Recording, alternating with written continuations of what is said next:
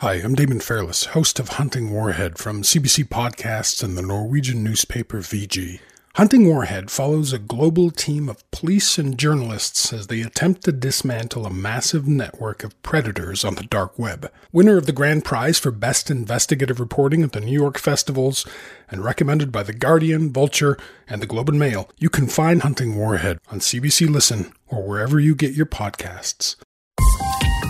This is a C B C podcast. Okay, uh, Leslie, I'm going to ask you to say, hi, my name is, and just ad lib in a sentence or two what you do, you know, with your academic titles. Hi, my name is Leslie Roos, and I'm an assistant professor of psychology at the University of Manitoba and an affiliated researcher with the Children's Hospital Institute of Manitoba. My research focuses on the effects of stress on child and family development and trying to understand how we can use therapeutic techniques to enable families to uh, live the life they want to live in terms of their own mental wellness and parenting. That's perfect. And and since nobody is experiencing stress right now, this topic is going to be completely irrelevant to everybody. Yes, I uh, I think about that myself on a day-to-day basis. Made you laugh. I'm Doctor Brian Goldman. Welcome to The Dose. It's not like our pre-pandemic lives were stress-free. You know, mine sure wasn't. And I'm sure yours wasn't either. Now the pandemic has supersized stress levels, pushing them into the stratosphere. Job loss, financial insecurity, fear and anxiety, sickness, isolation. It's a grim and stress-inducing list, which can mean trouble. We know chronic stress leads to a whole range of nasty mental and physical health side effects. So today on The Dose, we're asking, how has the stress from our no good, very bad, awful year changed your brain? And more importantly, what can you do about it? Leslie Roos, welcome to The Dose.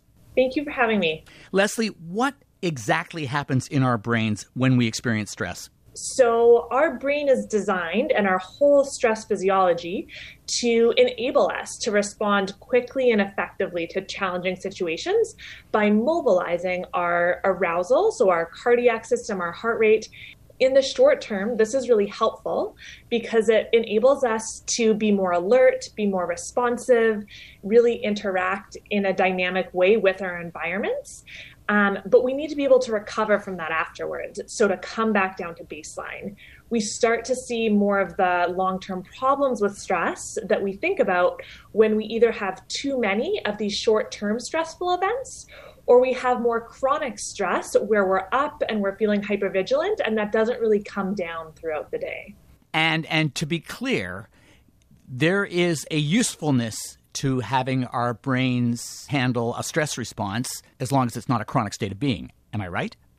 Yeah, absolutely. So those short-term experiences of stress, um, there's good evidence to suggest that those are actually really healthy.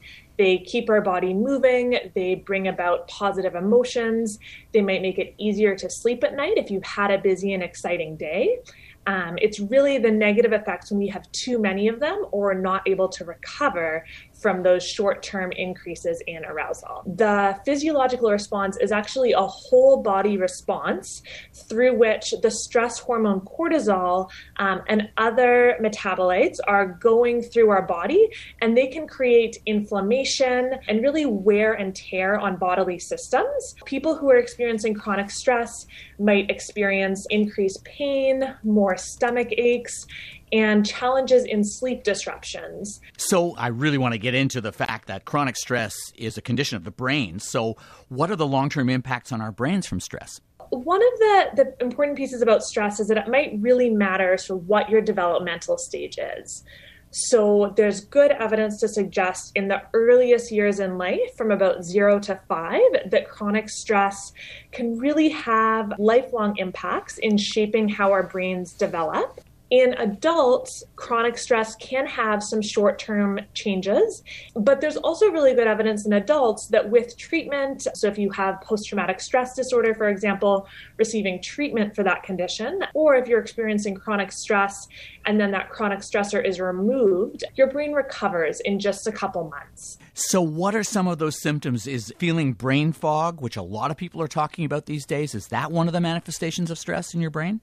brain fog is, is less of a sort of specific clinical symptom, but I know exactly what you mean. And I think if we break that down to think about the symptoms of brain fog as being maybe having a tough time making decisions, a tough time planning out your day, a tough time feeling really, you know, short-term joys or that those positive emotions throughout the day, those are all consistent with some of the symptoms that you might see with chronic stress, particularly if that's accompanied by things like disruptions to sleep, uh, stomach aches, maybe more sensitivity to pain or headaches. What are you seeing in terms of stress levels during the pandemic in your own clinical practice? Uh, you know, it's it's really relevant for everyone. I think that that is a pretty pretty uniform experience. People who have had a history of mental health challenges are having a particularly tough time right now. With the pandemic, uh, you know, the financial strain that many are feeling, the social isolation, many people are experiencing marital conflict. These are just the type of stressors that for anyone who has had mental health challenges in the past are likely going to make it pretty tough to cope right now. So let's talk about strategies for managing all this stress. You use something called dialectical behavior therapy, or D B T. Can you explain what that is? Sure. So dialectical behavior therapy is a therapy that both really acknowledges the challenging experiences that people might be having, while also providing some skills and encouragement to try to do new things anyways. So, so it really holds these dialectics of acceptance and change, accepting that we're in a really tough situation right now. It's not the way we wanted to spend our start to twenty twenty-one. And also realizing that if we want our twenty twenty-one to be better, we're probably going to have to change some of the behaviors that we're doing that might be contributing to mental health problems. I gather that with D B T, there are four options that are available to people within the framework of D B T. Can you break those down for me? Sure. So one of the, the things that D B T sort of talks about really early on is this idea that there are four options to dealing with any problem.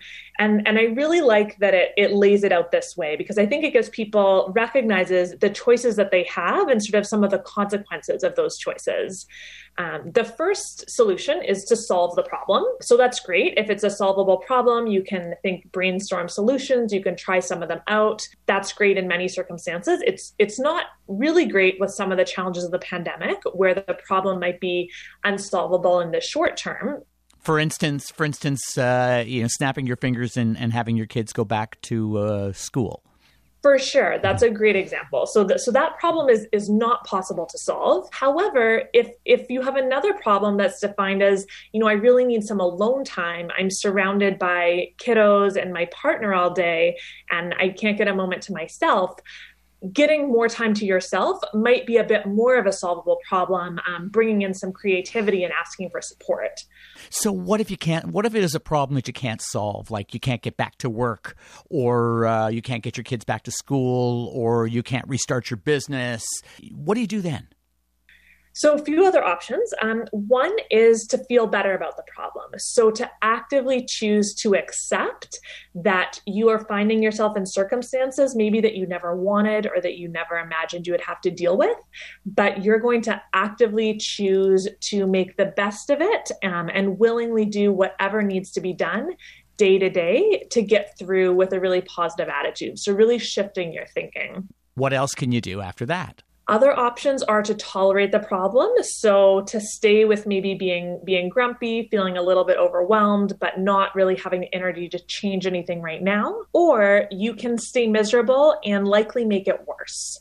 So you could decide to not change anything. You could lean into those grumpy feelings, which might involve more conflict at home, more conflict with your kids or partner. It also might mean that you are having a harder time taking care of yourself. So not showering as regularly, um, not cooking food that makes you feel positive, uh, not doing, you know, self-care things like getting out to go for walks or calling your friends, because you really don't like the, the grumpy mood that you find yourself in. Leaning into grumpiness is a phrase that I'm going to remember for a long time. And I'm guessing, I'm guessing, Leslie, that you wouldn't have a clinical practice or, or research interest if, if there weren't a lot of people who lean into grumpiness.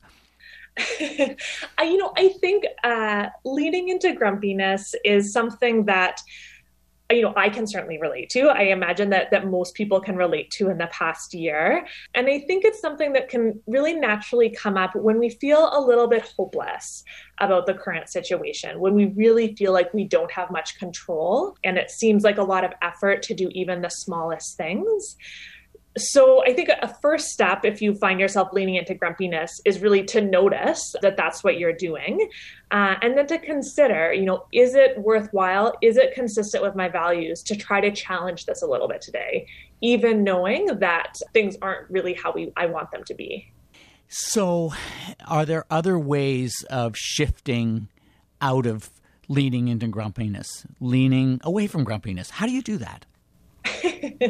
You know, so there's some strategies that come from D B T that I often use a lot in my clinical practice. And, you know, I use with myself as well in, in getting through the day to day. I have two young kids at home, so things are pretty busy. And a lot of these, these pieces include choosing to be willing to do exactly what's needed in the moment to get through. So it's helpful to first start by being mindfully aware of when your mind is stuck in negative loops. If you find that you're really short with others, if you're short with yourself, try to resist that and to do something that you can really participate in. Taking a hot shower, maybe listening to a really loud song to get your body moving. Do something to pull yourself back into the present moment. And if that doesn't work, what else can you do? Another trick to try is to really plan ahead for positive activities.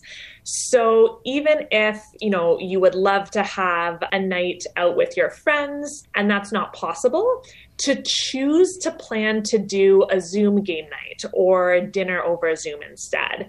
Maybe a walk, um, maybe a snowshoe, whatever that might be, to try to have that social connection anyways. And social support is actually what I think of as really a secret sauce to countering the stress response, which is backed by evidence. Having social support helps you downregulate your stress response system. So mindfulness, going positive, being with other people, what else is there? So one other thing that you can do, you know, independently is to notice if your emotion doesn't match the problem. So this might be having sort of fuming rage over a roommate for not doing their dishes, you know, the second or third time that you've asked, when really you know that they've had a really busy day and they'll probably get to them in the next hour. If you find that your emotion doesn't match the problem or the situation at hand, to try to act opposite to that emotion. So thinking about all the really wonderful things that you love about your roommate, maybe doing something really kind for your roommate, feeling some empathy for what they're dealing with at work, and acting the way that you think you want your emotions to go will actually pull your emotions farther away from that ineffective feeling that you're having.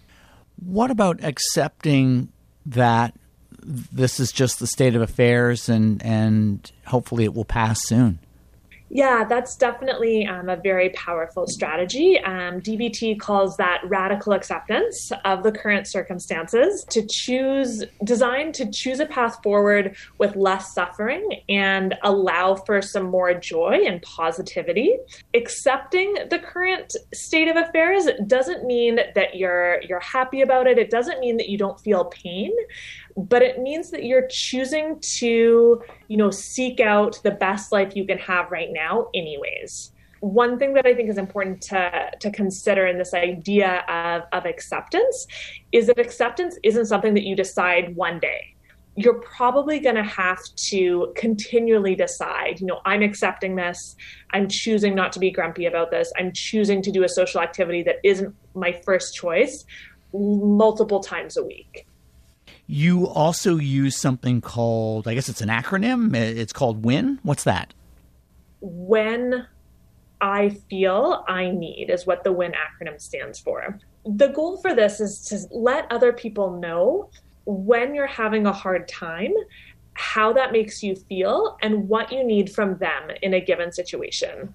So if you're having, you know, a tough time managing childcare, for example, you might let your partner know that when you take the kids to school every day and you pick them up every day, and then you're also making dinner, that you feel really irritable and, and resentful that you're doing so much when you're really tired.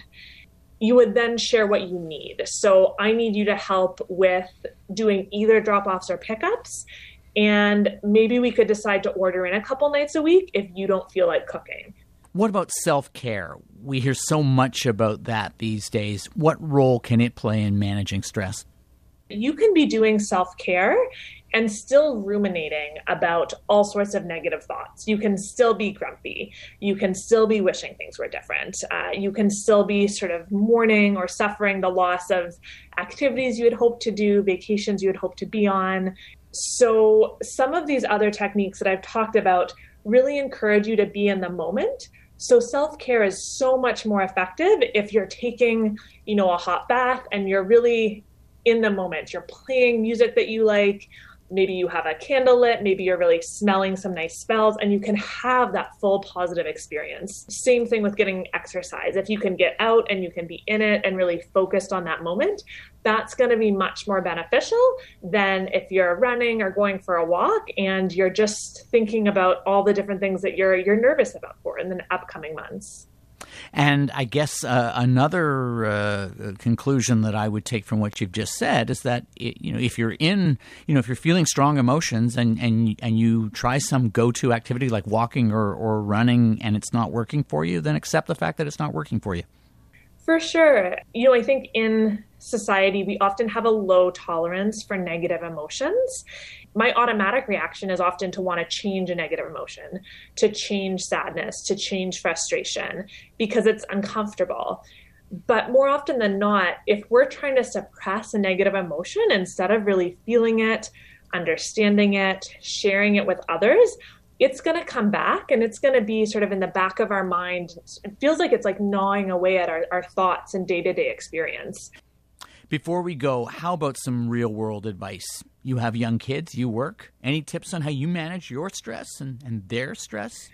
Um, you know, I think it uh, it looks a lot different now than, than I thought it might have a year ago. And I think that that part of that is my my own acceptance that these are really extraordinary circumstances, and to be gentle on myself and to be gentle on my kiddos, um, to know that there will come a time when we can do awesome sports and get out and about more. But these days, you know, especially when we're having these bouts of minus twenty degree weather in Winnipeg, it's okay if we watch two movies in one day on the weekend when we're all really tired.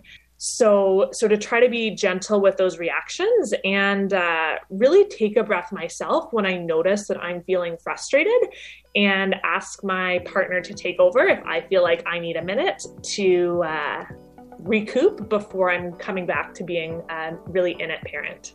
Well, you've been a fountain of useful information, but I'm also glad to know that you're human like the rest of us. Absolutely. Very human. I feel lots of emotions. Well, Leslie Roos, I want to thank you for uh, speaking with us and on The Dose and, and, and helping us deal with the stress that so many of us are feeling. Thank you so much. That was Leslie Roos. She's an assistant professor of psychology at the University of Manitoba and an affiliated researcher with the Children's Hospital Research Institute of Manitoba. Stress is a response in our brains and our bodies that helps us cope with threats and dangers around us. It becomes a problem when we feel stressed all the time, as many people do during the pandemic. Chronic stress isn't good for us. It causes unpleasant emotions like anxiety, sadness, and frustration on an ongoing basis. It also causes high blood pressure and wear and tear on the body.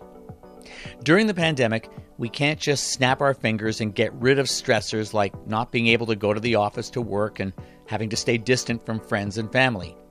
What we can do is change how stress affects us. Here's your dose of smart advice. There are four ways to attack a problem that's causing stress. If you can solve it, then do so. If you can't, try doing something to help you feel better about the problem. If that doesn't work, try learning to accept it. Your fourth option is to lean into grumpiness about the problem, but that's usually not the best choice. Those strategies help you deal with what's causing stress. To deal with the negative emotions associated with the stress, first, try being mindful. Focus on your breathing, go for a walk, and focus on the sensations you feel while walking. You can also plan something that makes you feel good so you can immerse yourself in happy anticipation. Doing something that's the direct opposite of what you're feeling helps too. For instance, if you're feeling sad, try watching a comedy. Another option is what's called radical acceptance of your stressful emotions. If you're feeling sad, angry, or nervous, try accepting that that's how you're feeling. Finally, you can try telling the people around you what you need to feel better.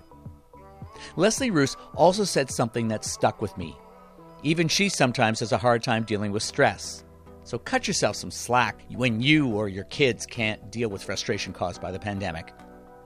Seek professional help if you or someone you love can't function and seems depressed for weeks at a time and nothing seems to help. If you have topics you'd like to hear on The Dose or questions you'd like answered, email us at thedose at c b c dot c a. You can also tweet me at Night Shift M D or at C B C Whitecoat using the hashtag The Dose C B C. You can find The Dose and Whitecoat Blackheart wherever you get your podcasts. Please do us a favor and rate our shows highly so more people can find us. This episode of The Dose was produced by Willow Smith and Donna Dingwall with digital support from Fabiola Carletti. Thanks to Austin Pomeroy for technical support. The Dose wants you to be better informed about your health. But if you're looking for medical advice, see your healthcare provider. I'm Doctor Brian Goldman. Until your next dose.